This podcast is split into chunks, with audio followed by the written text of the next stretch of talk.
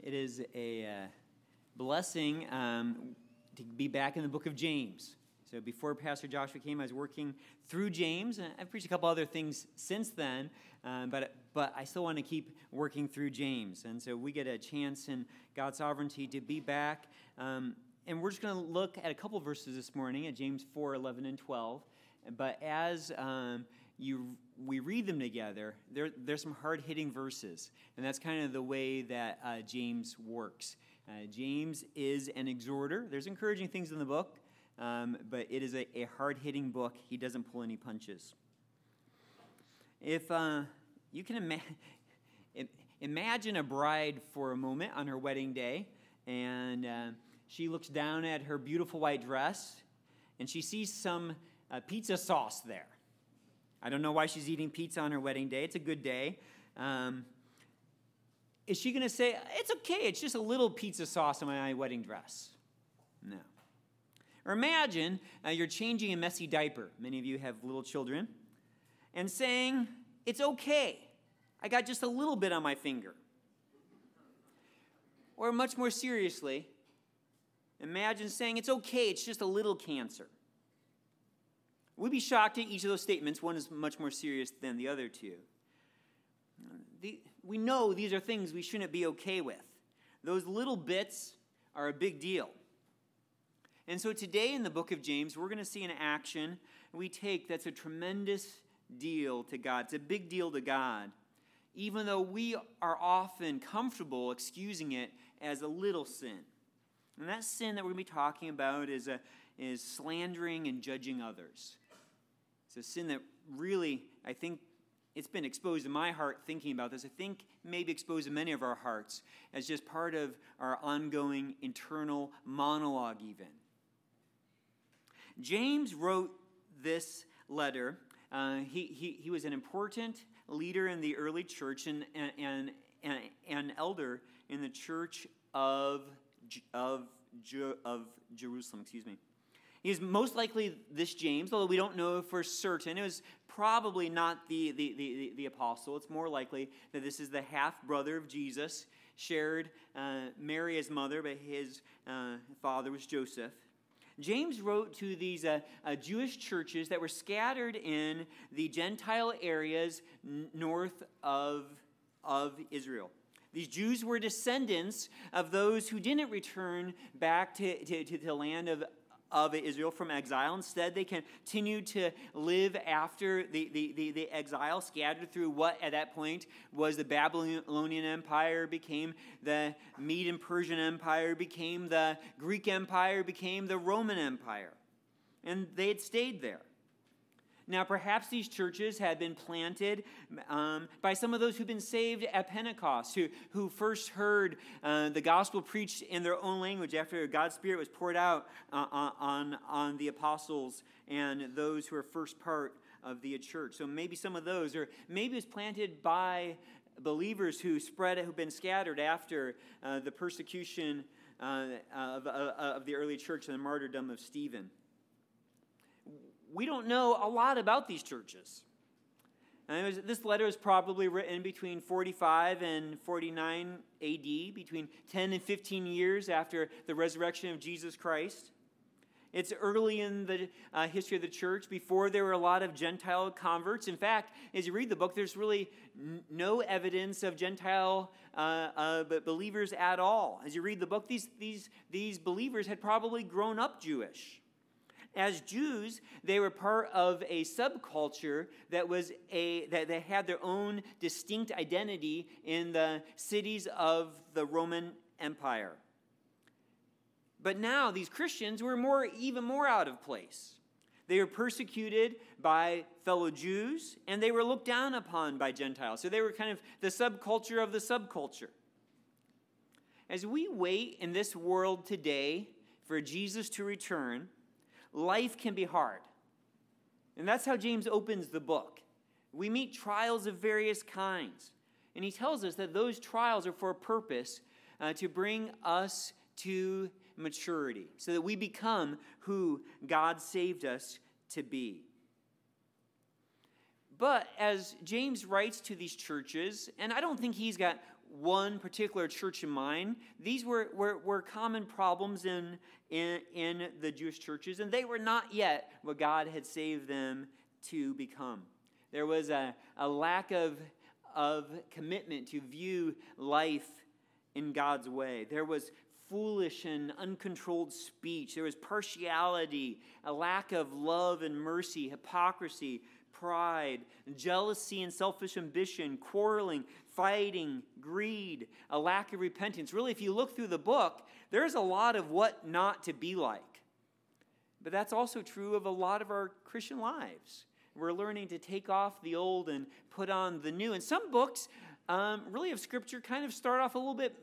I, I won't say this book doesn't start off encouraging, um, but have a more encouraging tone. James is a hard hitting book. He says a lot of hard things. And this morning, just two verses, but it's, he says some hard hitting uh, uh, truths for us. These churches were externally moral. So James is kind of clarifying for them um, what Christianity is, how to live in Christ, um, what is the maturity that Christ is bringing them to. And so he paints really a beautiful picture. And, and, and so, although in this, we're going to see what we shouldn't do, if you imagine the opposite, it's really beautiful. And that's what, by God's grace, we're going to be working towards together a generous and compassionate and kind heart that's very slow to speak negatively about our brothers and sisters in, in, in, in Christ. So I've kind of already mentioned this that, that, that James' letter is stern. But it's a hopeful letter. And it's a letter that calls us to, tra- to, to transformation, to be different. Now, uh, uh, our brother Francis, as he read, kind of reminded us as he read from James 4 1 through 10, where we've been most recently. Uh, in James 4 1 through 10, we saw James' analysis of conflict, why we fight. And we fight when we are ruled by what we want. We want something, and so we try our best, use our resources to get it. And that pushes us into conflict with one another. And really, if there is a kind of an emotional peak of the book, uh, James 4 6 through 10 is where the book was driving. And we even see there, it's such strong language that, that James is, is, is concerned that there are those there comfortably sitting as Christians who really hadn't submitted to Jesus' lordship yet. He calls them an adulterous people and he describes their, their, their enmity with God and that they were living as sinners and double minded.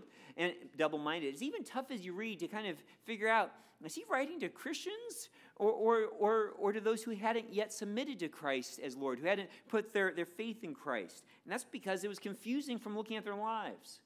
And that's somehow how our lives are too, right? Um, they can get confusing, and, and really, he's going to go towards more of that here. But that passage wasn't all, wasn't all about their, their sin. There was hope there. There's hope that though that they would humble themselves before the Lord. He said, "Draw near to God in repentance, and He will draw near to you. Humble yourselves before the Lord, and He will and He will exalt you." So there was hope there. James had promised God's grace to the humble. But what James doesn't do is revel in God's grace. He doesn't end in verse 10 and say, Humble yourselves before the Lord, and he will exalt you, and it's going to be awesome. And let's spend some time just being encouraged about how good and gracious God is. He could have done that, but he doesn't. Because he's, he's going after more change. And we want to go where he goes. And we're going to try to have a tone that kind of matches his tone. So I think that this, it'll be sobering, but so is his tone. Um, James goes right back to addressing pride. Now, this kind of pride isn't really exposed so much in our conflicts with one another, but it's exposed in what we say about one another, probably most often when someone's not there. James 4 11 to 12 is a rebuke of pride that is revealed when we use our words to attack someone who we, de- who we determine deserve to be attacked. So it's a rebuke of the pride that we reveal when our words, when we use our words to attack someone um, that we think needs to be attacked. And so James' flow of thought in this passage is pretty simple. I mean, we, we've got a basic flow of the letter. He wants to push them toward, toward being mature Christians, towards being what God saved them to be. But in, in these little verses here, his, his flow of thought's pretty simple in verses 11 to 12. He's going to command us what not to do. He's going to expose why this kind of apparently little sin is such a big deal. And then he, he's going to urge us toward humility towards God and love toward one another. If you're taking notes, uh, though, that, that urging um, I've titled as a rebuke because it's pretty strong. Okay? So let's jump in, in, in, into the command first, and we'll see what uh, uh, James is commanding us not to do. So James uh, specifically forbids one sin. He says, Do not speak evil against. And that uh, word, speak evil against, it's one word in the Greek. Um, it's the same word as we see in, in, in verse 11 to, to speak against. So that word evil there, it's, it's not specifically there, but it's in the idea. To speak against someone, it's obviously, by context, is speaking evil about someone. You're, you're saying something negative, or it's negative speech about someone. Um, James is concerned, though, not just about speech, but about a kind of speech. And he's concerned about what that kind of speech reveals about our hearts. So, beginning in verse 11, there's the specific command do not speak evil against. And then 11, he kind of expands upon it. The one who speaks against a brother or judges his brother. So, there's a combo idea. Speaking evil against is the action, um, and judging is kind of the heart behind it. At the end of verse 12 says, who are you to judge your neighbor? He doesn't say speak evil against. So he's got these two concepts in his mind at the same time speaking negatively about someone and judging them. This is closely connected, um, and, and so closely connected in James' mind is the mouth that condemns and the heart that judges. And really, that's, that's not too surprising, right? If we're going to condemn someone with our speech, it's not surprising that we have a heart that judges. Now, this word, uh, speak, speak evil against, is sometimes translated as slander. But if you look up slander on your online dictionary, and some of your Bibles probably say slander, um, the English word slander it kind of officially means lying about someone. But this word is more general than that. It, it, it doesn't just mean lying about someone, and that's probably good because we would be, be at least many of us would be off the hook. Like, well, I don't really often lie about someone, um, but really the word means more than slander. Um, it includes any kind of uh, attacking speech, shaming speech, whether in public or in hushed tones behind closed doors. It's speech that degrades someone in front of someone else. It's speech that exposes what you perceive to be someone's flaws, their foibles, their foolishness, their deficiencies, their bad habits, their imperfections, their sin, their evils, their wickedness. It's what's wrong with someone, or what you think is wrong with someone. And that could be the tragic, like truly something horrible, or something that's just less than perfect, maybe less than you're perfect. It's speech that destroys or, or damages a reputation probably most of the time, if you think about why you do this, and, and I'll spend a little bit more time kind of thinking about what our motives are, it's an attempt to bring someone down in, in, in, in other people's estimation. You may not be trying to demolish them, but maybe people have a high view and you like to bring that down a little bit. Or maybe you just feel like, oh, this is kind of funny. I'll kind of like throw them under my verbal bus. Or maybe you just want to exalt yourself a little bit better. You kind of mark off some distance between you and them. This word is used in 1 Peter 2, verse, verse 1. And, and I'm going to read it because it's a context of kind of sins that go on in a heart at the same time. Maybe not all of them, but listen to 1 Peter 2 1. So put away all malice and all deceit and hypocrisy and envy and all slander. That word slander is the same word to speak against. And a commentator writing in 1 Peter 2 1 says this about this kind of person The person with envy and malice w- with, within, the insincerity will come out, as he or she criticizes the person to others in that person's absence. So if we've got envy and malice in our heart, it comes out in an, in an, in, in an insincerity of speech. And then the, the author continues whether this criticism is cloaked as sharing a problem, a prayer request, or a concern, it makes little difference. There's something wrong going on in our heart that comes out in wrong speech about someone else. So the one who speaks evil of another, most of the time, is confident of their rightness or their wholeness, maybe, and the other person's unworthiness, sometimes their guilt. So they detract or they take away from the person. You can almost imagine it being an exchange. Well, I'm going to take some of their worth and bring it to myself. That's what the speaking evil against does. So you can see why James uh, moves quickly from the speaking against to judging. You know, in the middle of verse 11, he says, the one who speaks against a brother or judges his brother. Because obviously, I mean, if you're taking someone else's worth kind of to yourself, you're, you're obviously judging them. The one who speaks evil against another does so because he feels justified in doing so, and that's a judgment. He's already judged the other, he's already found fault with the other. He's condemned him and pronounced him guilty. He's determined, maybe it goes to this full extent, this is what judging does. Maybe he that person deserves punishment.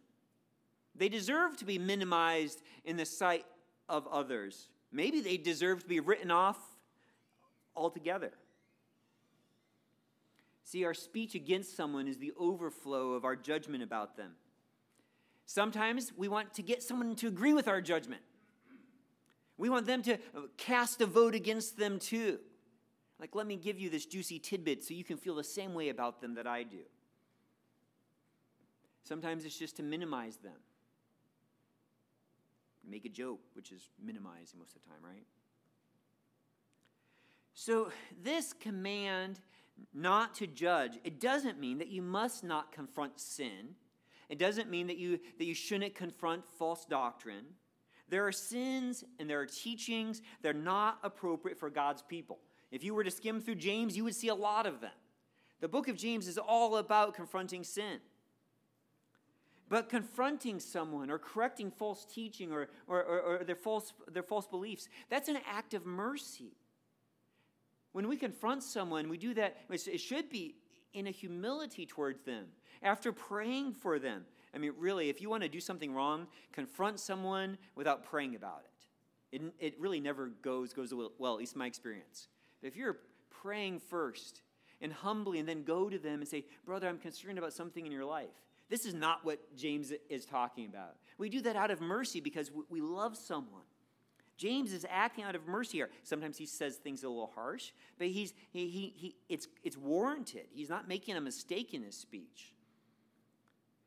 So James is really exposing here the opposite of mercy. What he's talking about is a failure to show mercy. It's a kind of heart, a heart that finds someone is lacking and then acts to bring that person down in the estimation of others. And it's really good to ask yourself why isn't my heart satisfied keeping that estimation about someone else else, that judgment about someone else, else to myself? Why couldn't I keep my mouth shut? Why did I need to tell that tasty bit or, or what that other person said, or maybe even how I was deeply offended? Why didn't I keep that to myself? Often we seek to raise ourselves up. I don't know, if you think about the stories you tell, how often are you the hero of that story? Right? The one in the right, the blameless one, the one with the pure motives. In most stories we tell, we're innocent, mistaken, misunderstood, injured. Or, or at the very least, we are innocent. We're more innocent than the guilty one is. Even if we confess some, we're like, well, at least we didn't do that. But the reality is that most of the time th- we speak against someone I don't think we've really thought about our motives. We're, most of the time, we're, we do not have some mischievous plot where we're going to bring someone down. I, am I'm, I'm going to I'm knock the feet out from under them and everyone's going to see them fall. So we have to ask, ask ourselves well, yeah, I'm judging, but what's my motives in speaking? And I've just got some guesses here. You could probably come up with a more. Perhaps, and this may be exposing more of my heart here than, than, than yours, because we're all motivated in different ways. Perhaps we like to be seen by others as spiritually discerning. Others have been fooled, but not us. We know that person's character. And perhaps we take it upon ourselves to not let anyone get more praise than we think that they deserve. Well, you've, you've got a high value of them, but it's a little too high. Or maybe we're trying to protect someone, becoming too praised or having too much influence on someone else. Now, that's not like a careful warning by a parent to a kid. Uh, it's just maybe, maybe there's some jealousy going on there. Maybe someone is afraid of, of losing some, some power or influence that they think that they have. So they're going to be the first to strike before uh, someone else can maybe tear us down. Perhaps we, we, we strike against someone, we speak against someone to avoid shame by association. Right? So we're their friend and they did this thing or said this thing or, or just did something foolish. So we're going to toss them under the bus to kind of get some distance from them so that we can come off as blameless. Like, well, we didn't do that. Or maybe we crave a sympathetic pat on, on the back. Oh, it must be so hard what happened to you. Or maybe we want what they have. Don't people know what they're really like? Maybe you no longer trust that person. You gave them a chance and they failed you, so other people shouldn't try. And there's, there's so many different motives. Be good for you to think if you see a pattern, well, what's my motive in doing this? What am I trying to get? Now, it's fascinating that James includes this, uh, this command here directly after one of the strongest rebukes in Scripture against pride. So, so as uh, our brother uh, Francis read, he's reading through, and it ends Be wretched and mourn and weep in verse 9. Let your laughter be turned to mourning and your joy to gloom. Humble yourselves before the Lord, He will exalt you. And you'd be like, Okay, good, I'm glad the pride section's done. I'm humbled, right? Maybe, and I don't know, but maybe James is going to kind of parallel here what we do in our hearts.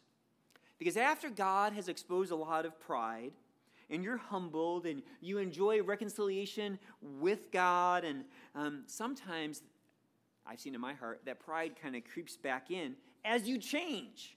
You're working hard at change. You're putting on new habits and, and you're growing. Some, and that's good and for God's glory. But sometimes um, you start kind of getting disappointed with other people who don't change.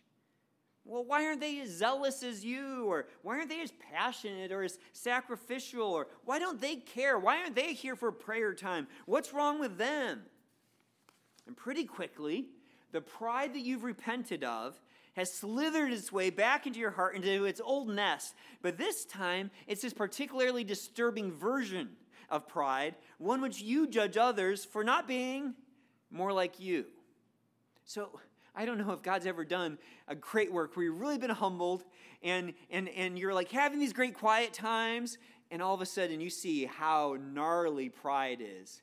And uh, maybe that's what uh, James is warning against here, is when that pride makes a comeback. This time, though, um, it's not just repenting in, in general, it's not repenting of fighting, it's this, it's this sneaky pride where you're judging and speaking against others. How far have we fallen when we are like this from what is appropriate of God's chosen ones, holy and, and beloved? I was thinking of Colossians 3 12 through 14, part of our, our, our church culture series. I got to preach on this passage of the kind of church we want to be. Colossians 3 12 through 14 says, Put on then, as God's chosen ones, holy and beloved. As God's chosen ones, that emphasis is like God, compassionate hearts kindness, humility, meekness, and patience, bearing with one another. And if one has a complaint against another, forgiving each other as the Lord has forgiven you, so you also must forgive. And above all these, put on love, which binds everything together in perfect harmony. That passage is directly the opposite of what James is talking about here. So, so often when we speak against someone, we feel, though, like it's not sin. We kind of feel like what we're doing, and we know it, it's, it's, it, it's, it, it is bringing someone down. We, we, we, we know it, it may be saying something shameful, but it feels true, though. Like this is, this is what happened. It feels just, it feels righteous. Like that was wrong. We could give so many excuses. So James reveals the sinfulness of the sin.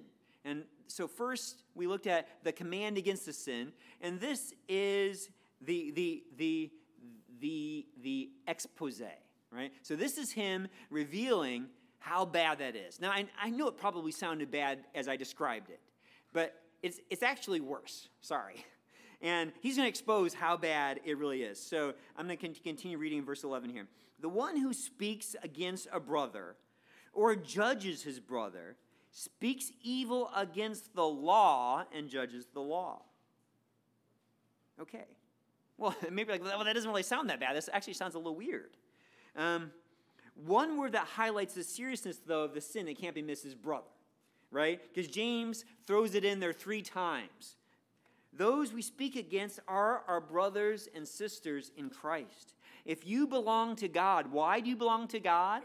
It's because he's given birth to you, right? In James 1:18 it says of his own will he brought us forth by the word of truth. God's grace in your life was that you heard the gospel and you were born again. We are brothers and sisters in Christ. James is not mistakenly repeating brother 3 times. He's not stuttering there, right? It's like brother, brother, brother. Look at how wrong that is.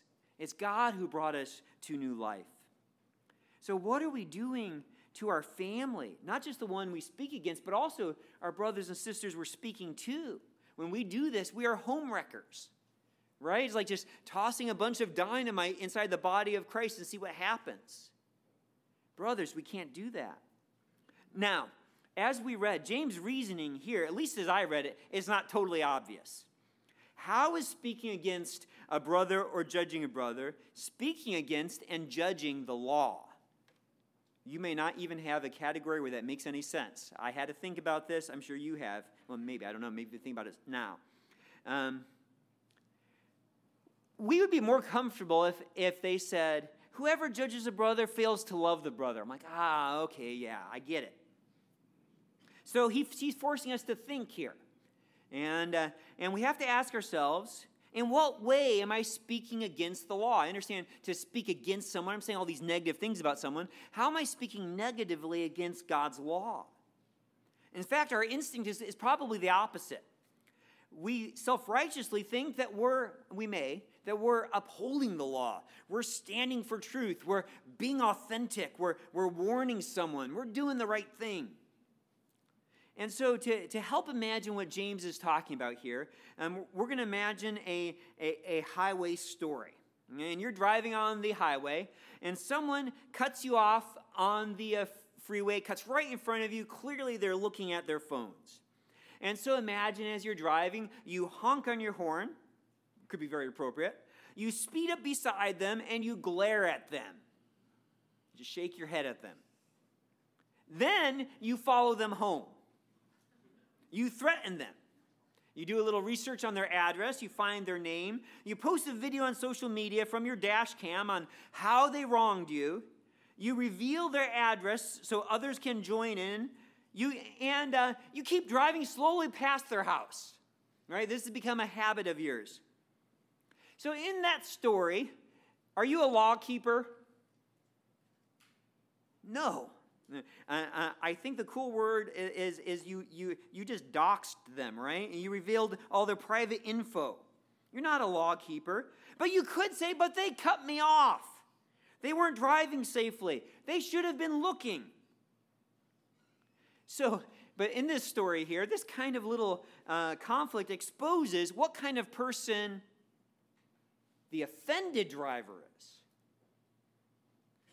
This is not someone who cares about the law, or at least not someone who cares about their own law keeping.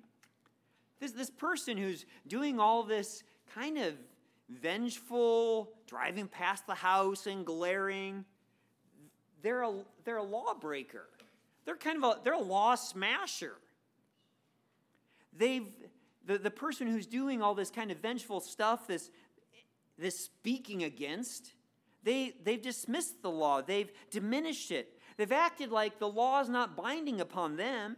They're above the law. They're, they're picking and choosing which laws are important. You can imagine them finally getting a, a knock on the door by the, by, the, uh, by the police officer, and the officer, but officer, I'm a law abiding citizen. You should have seen what they did on the highway. So, in their desire for justice, they, they've broken other laws, or at least getting very closely. Yeah, I imagine they're probably broke, breaking laws there. So, what law does the one who speak evil against someone and the one who judges his brother, what law are, are, are they striking from God's law books? How are they a lawbreaker, a law dismisser? How are they judging the law? What law do they speak evil of or speak against and judge and put themselves above obeying? Well, in James 2 8, James talks about the royal law according to Scripture. You shall love your neighbor as yourself. When we speak against someone, we've not been ruled by the command to love. Right? When we speak against someone, we've not been ruled by the command to love. Instead, we're, we're ruled by a different law, a law of our own making, a law of how we ought to be treated. We judge the law. We, we, we deny its authority. We judge God, God's law. We deny its authority when we pick and choose which laws we want, right? Because, because God is not divided, right? God, the same God that says not to speak against, also says to love your neighbor as yourself. Right? So, which of these laws do we want? Well, well, well, I, I, I love the part about not stealing and not murdering. But loving my neighbor as myself, I, I, can, I, can, I can look past that one. I love when people tell shaming stories about me, right? No, no one does. Speaking evil of and judging your brother leads to another sin usurping the role of God. Listen to what it says. But if you judge the law, you are not a doer of the law, but a judge. When we tear someone down, we don't really think that we've become a judge of the law, right? I mean, like, n- no one says that. I'm a judge of the law. That's, that, that's not our intention. But we've left the realm of being a law abiding creature. We're not even outlaws, because outlaws know that they're outlaws. Whether they think they deserve to be or not, they know that they're outlaws. See, this self righteousness is more dangerous. We think we are upholding the law, but we've exalted ourselves above the law. We think that we're upholding, but really we just we just put ourselves above it. So instead of being shaped by the law, saying that this is God's law to us, and He teaches us how we are to treat one another, how we're to love one another, how we're to speak about one another, instead, we shape that law. We kind of mold it into, into something that we want. And the law that we selectively enforce doesn't really reveal God. The, the law that we are, are living by becomes something less, something that reflects us and our values. It's really instead of a law that reflects God, which God's law does, this is a law in our image. See, we, we, we start judging the law. We erase laws we don't like, and we underline the ones that we do like. And so we're judging the value of God's law, the worthiness of his law. It's almost as if, as if we're saying, what was God thinking? This command should have been to criticize instead of love, to mock instead of love, to disclose juicy tidbits instead of love, to pronounce guilt instead of to have grace. When we do that, the creature has usurped the Creator. It's like we say, Enter into my courtroom where the Honorable Isaiah presides. As lawgiver, we determine what's right, and as judge, we punish wrong. So our, pri- our, our, our identity at that point is no longer of a humble creature. And that's this wonderful phrase, a doer of the law. Like, like oh yeah, I'm, I'm just a doer of the law. I just, I just want to please God. I just want to be a doer of the law. Whatever He commands goes. We, we, we've forsaken the beauty and simplicity of being one who listens and who loves the Father's family. The beauty of being a creature in our Creator's court who receives instructions from his king and graciously extends the grace he's received to others. It's kind of like we've become a, a, a vigilante, randomly enforcing his own version. I mean, a vigilante like Batman, he doesn't enforce the law, it's his own version of justice while he acts outside the law. This is a tremendous falling short of the glory of God. This is nothing like God. Christ came so that we would love like he loves. And instead, we pick and choose which of God's laws is worth following. This, this is high treason. This is the creature trying to usurp the role of the creator. And so, this is why James has a rebuke next. And I think that that's what he's doing in verse 12. There is only one lawgiver and judge, he who is able to save and to destroy. Who are you to judge your neighbor? As uh, James talks about God being one lawgiver and judge, he who is able to save and, and destroy. Um, he, he recalls several Old Testament passages that talk about how sovereign and how unique God is. Really, when we talk about God is God's uniqueness, it is his holiness, his difference. Like Deuteronomy 32, 39. See now that I, even I, am he, and there's no God beside me. I kill and I make alive. God is sovereign. 1 Samuel 2 6, the Lord kills and brings to life. He brings down to Sheol and raises up. This is, kind of stuff is God's to do. Psalm 75, verse 7 it is God who executes judgment, putting down one and lifting up another. Isaiah 33, 22 For the Lord is our judge, the Lord is our lawgiver, the Lord is our king, he will save us. You can see uh, James wasn't trying hard to think about God being the lawgiver and judge. There's only one. It's the clear testimony of Scripture. Now, James' blunt rebuke is for our good, right? He's not harshing on us just to be cruel. He loves us. I love you. But he says some hard things here. He's pretty much saying, What are you thinking? Right? There is one lawgiver and judge. He was able to save and to destroy. What are you thinking? Put down your chisel. The Ten Commandments have already been written. Take off your robe, put down your gavel. It's not for you to judge and sentence. Put down your axe, you're not the executioner. Lawgiver, judge, it's the unique right of God. There is no vacancy in the Trinity. God Himself gives the law, and He will pronounce the sentence. This is not our job. One commentator writes Usurping His judging authority by judging a person is really a blaspheming of God. So, this is where I know some of us have self control and we don't say a lot of things about someone, but what is our internal monologue about them? Right? If we're doing this, it's blaspheming God, it's taking his, his role from him.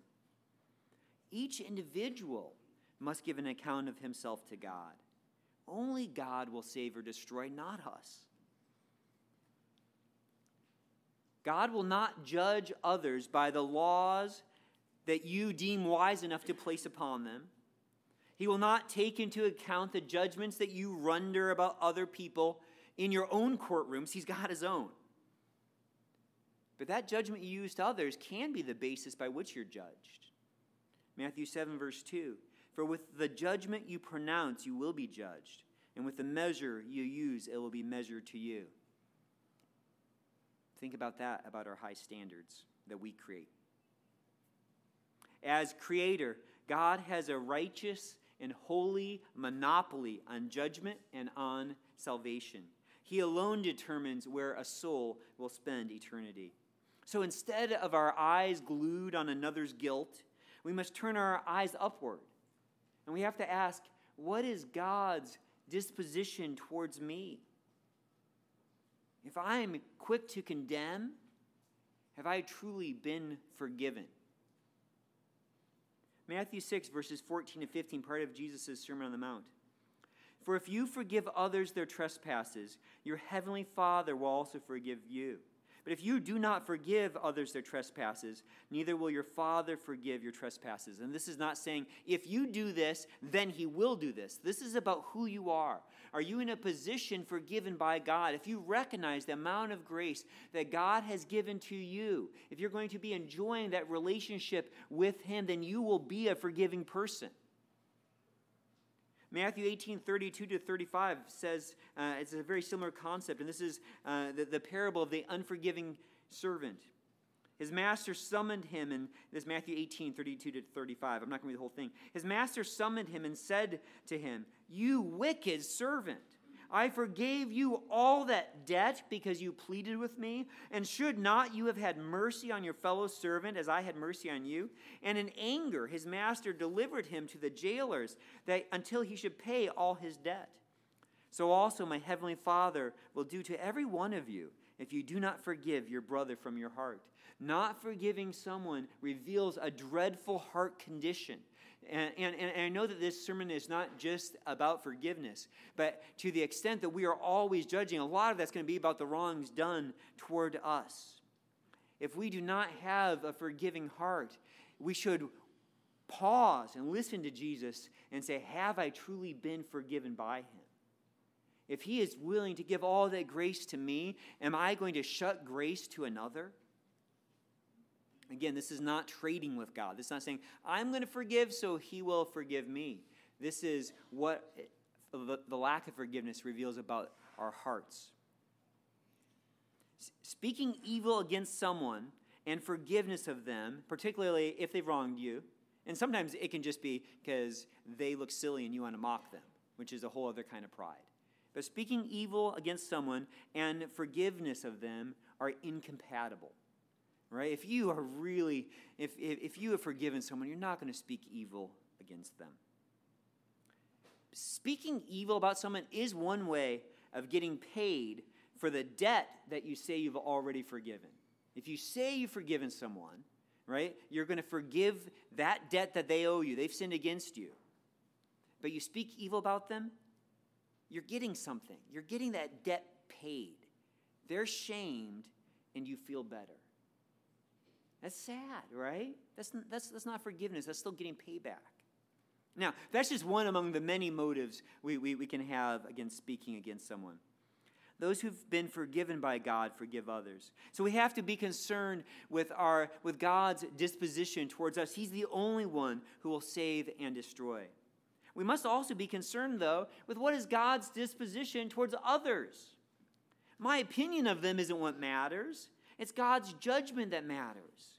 Saving and destroying isn't my job, it's not my role. Who are you to judge your neighbor? So listen to, uh, to, to, the Apostle Paul talk about this in Romans 14 4.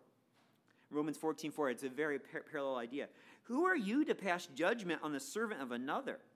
It is before his own master that he stands or falls, and he will be upheld, for the Lord is able to make him stand. He continues in verses 10 to 12 of Romans 14.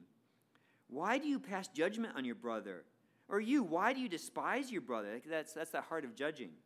For we will all stand before the judgment seat of God, verse 12. So then each of us will give an account of himself to God. 1 Corinthians 4 5. Therefore, do not pronounce judgment before the time, before the Lord comes, who will bring to light the things now hidden in darkness and will disclose the purposes of the heart. Then each one will receive his commendation from God. Judging another is a huge mistake speaking against just reveals, re- reveals that we've done that, right? It's, it's not about the person, it's about what we've done. So this, ha- this passage is a serious passage. It's why he gets all serious at the end. There is one lawgiver and judge, he who is able to save and destroy. But notice James doesn't only say one who is able to destroy. No, that would be a stern warning. Instead, James says, He who is able to save and destroy. There's hope for you this morning, just as there's hope for the one who's wronged you, or the one who's failed you, or the one who's let you down. If you feel the weight of your sin this morning, and that's what James is going for. James, this is weight, he wants us to feel weight, but he doesn't want us to feel hopeless. Right? James' goal is to take basically nice, moral on the outside Christians and expose their sin in order to bring them to maturity. But there is no cure without sickness, and there's no salvation unless you're diseased. So that's what he's doing. He's showing us where the sickness is and where the disease is so that we can go to God who saves. James wants you to hope, and Jesus wants you to hope. Jesus saves those who have a dirty internal monologue, who those who have sick whispers about others and, and shout out loud things that they should never even think. Jesus saves those who have passed around letters that, that should have never been written and who post on their public social media uh, judging and speaking evil against others. Those are the kinds of people that Jesus came to save and transform. I think those people are a lot like us. Not necessarily you, like every one of you, but a lot like us. I think this is a fairly common sin. I don't know your heart, though. Condemning those made in God's image is a great sin. Condemning those, I'm, not talking about in a true law room, I'm talking about in our hearts. It's a great sin. So think about murder. Murder is a destruction of those who are made in God's image, right? You kill someone made in God's image. Well, this is what speaking against is it's not a little sin. It's a kind of destruction. It's a verbal murder of those made in the image of God for your good. Right? For so you get something out of it. So you kind of like verbally murder someone. At least knock them down a little bit.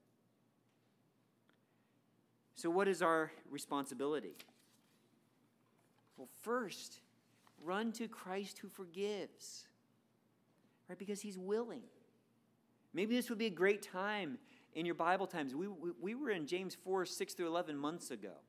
Maybe go back and look at James 4, 6 through 11 again, where he urges us that God gives grace and to submit ourselves to God and to draw near to God and to cleanse our hand and purify our hearts and be wretched and mourn and weep and let our laughter be turned to mourning, to, to be humble about this.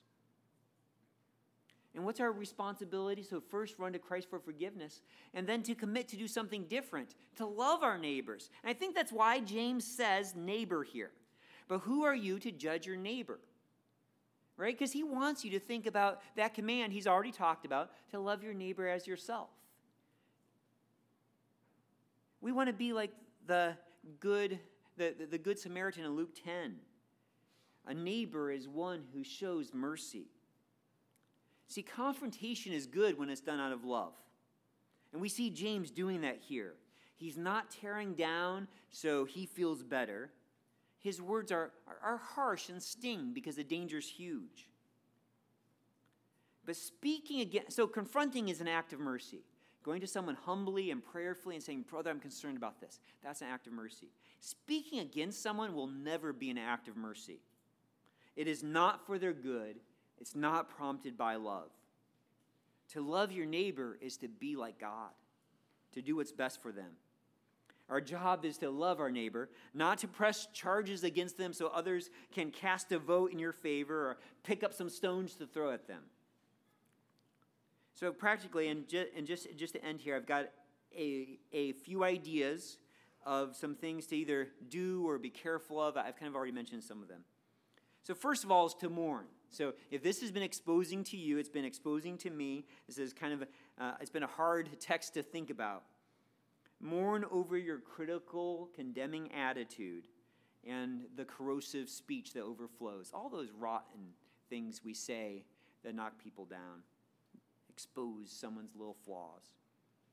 Another thing is turn to Jesus, the one who can save and destroy. Maybe for some of you, you're, aware this is a pattern of life. Maybe for some of you, you're aware, I am not right with God. This is totally how I see the whole world. I am a judge of the law. I'm the king of the universe. Everyone is always guilty before me. Jesus is willing to forgive you. That's why he died on the cross, is to take the punishment that we deserve. So turn to him and hope in him, and he will forgive you. If you want to learn more about what that means, I would love to talk to you afterwards. You might want to ask yourself, when you're tempted to say something about someone, why do I feel so compelled to speak against them? Why is this thing at the tip of my tongue? Why am I having a hard time keeping this back? What is my flesh gaining? I think that's a great question to yourself. What is my flesh gaining by talking about someone else? So, speaking against evil against someone is not always um, when you've been wronged. It may just be pride. But if you have been, I think a lot of times it's because we've been wronged or we imagine a wrong.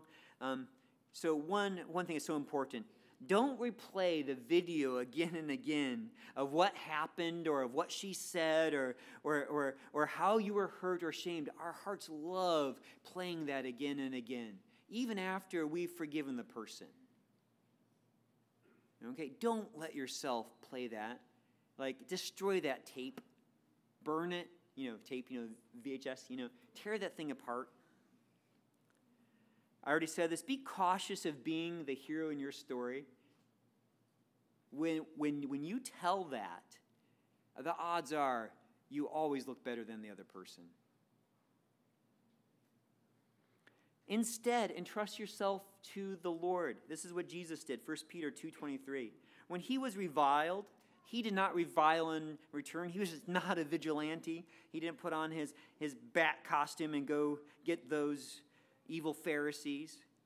When Jesus was reviled, he didn't revile in return.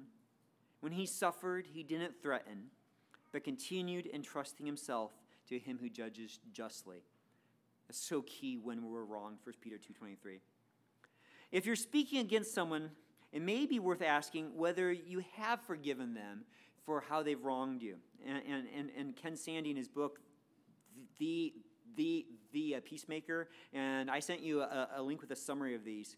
Um, um, there's four promises of, of forgiveness. When you forgive someone, here's four promises that you make basically. I will not dwell on this incident. I won't replay that tape again and again. I will not bring this incident up and use it against you. There may be a time where you have to speak about it again. Real things happen, there are consequences, but I'm not going to use it against you. This is not about you being knocked down. I will not talk to others about this incident. And we could expand that. There are times where, where, where um, yeah, just in general, it's a good principle. I will not talk about this incident. If you've forgiven them, you're going to let it go. And here, this is good. I will not allow this incident to stand between us or hinder our personal relationship. If you've forgiven someone, you're not going to let it break that relationship down. If you have a good relationship with someone, you should not be speaking against them. Trust that God is able to save, last, both you and your brother, right? Trust that God, He's the God who saves you, He's the God who's going to save your brother. Just a little bit of judging, just a little bit of slander, of speaking against, are not okay. We would not be okay with sauce on our wedding dress. Wouldn't it be okay? I'm just going to let the cancer stay. Or when we're changing the diaper, we go wash our hands as quickly as possible. Just a little bit of pushing God off his throne, rewriting his laws, and seizing his gavel. It's a big deal. Let's pray. Uh, Father, I want to be humbled and I want to be more humble and I want to be broken. I want the sin to be exposed in my heart, and it's what I want for my brothers and sisters here to the extent that they are guilty of this. Lord, I pray that you would uh, help us to evaluate in a, uh, a grace filled way. We know that you are gracious. We know that you are forgiving. We know that you are good and that you are merciful, um, Lord, but we don't want the sin to linger. Lord, we are thankful that you are the God who saves. You're the God who transforms, who makes the sick whole. And you can transform this in us, Lord. Uh, help it not to be a pattern of life. Lord, how sad. And, and uh, I think we probably all found ourselves in relationships where every word is another accusation against someone, another repetition of the wrong that they've done. Um, or maybe it's just someone we despise and we continually make jokes about. I pray, Lord, that that would not be part of us, Lord. James wrote so that we would become mature Christians, so that we would become like James' half brother, Jesus. He knew what this looked like. Um, he never heard Jesus speak against anyone. Please, Father, help us to be like Jesus, uh, people that would uh, uh, not just put a, a guard over our mouths, Lord, that we'd be so guarded in what we are thinking about others. Um, so that instead we would uh, be so much more concerned about how you see our brothers and sisters in Christ than the way that we see them. In Jesus' name, amen.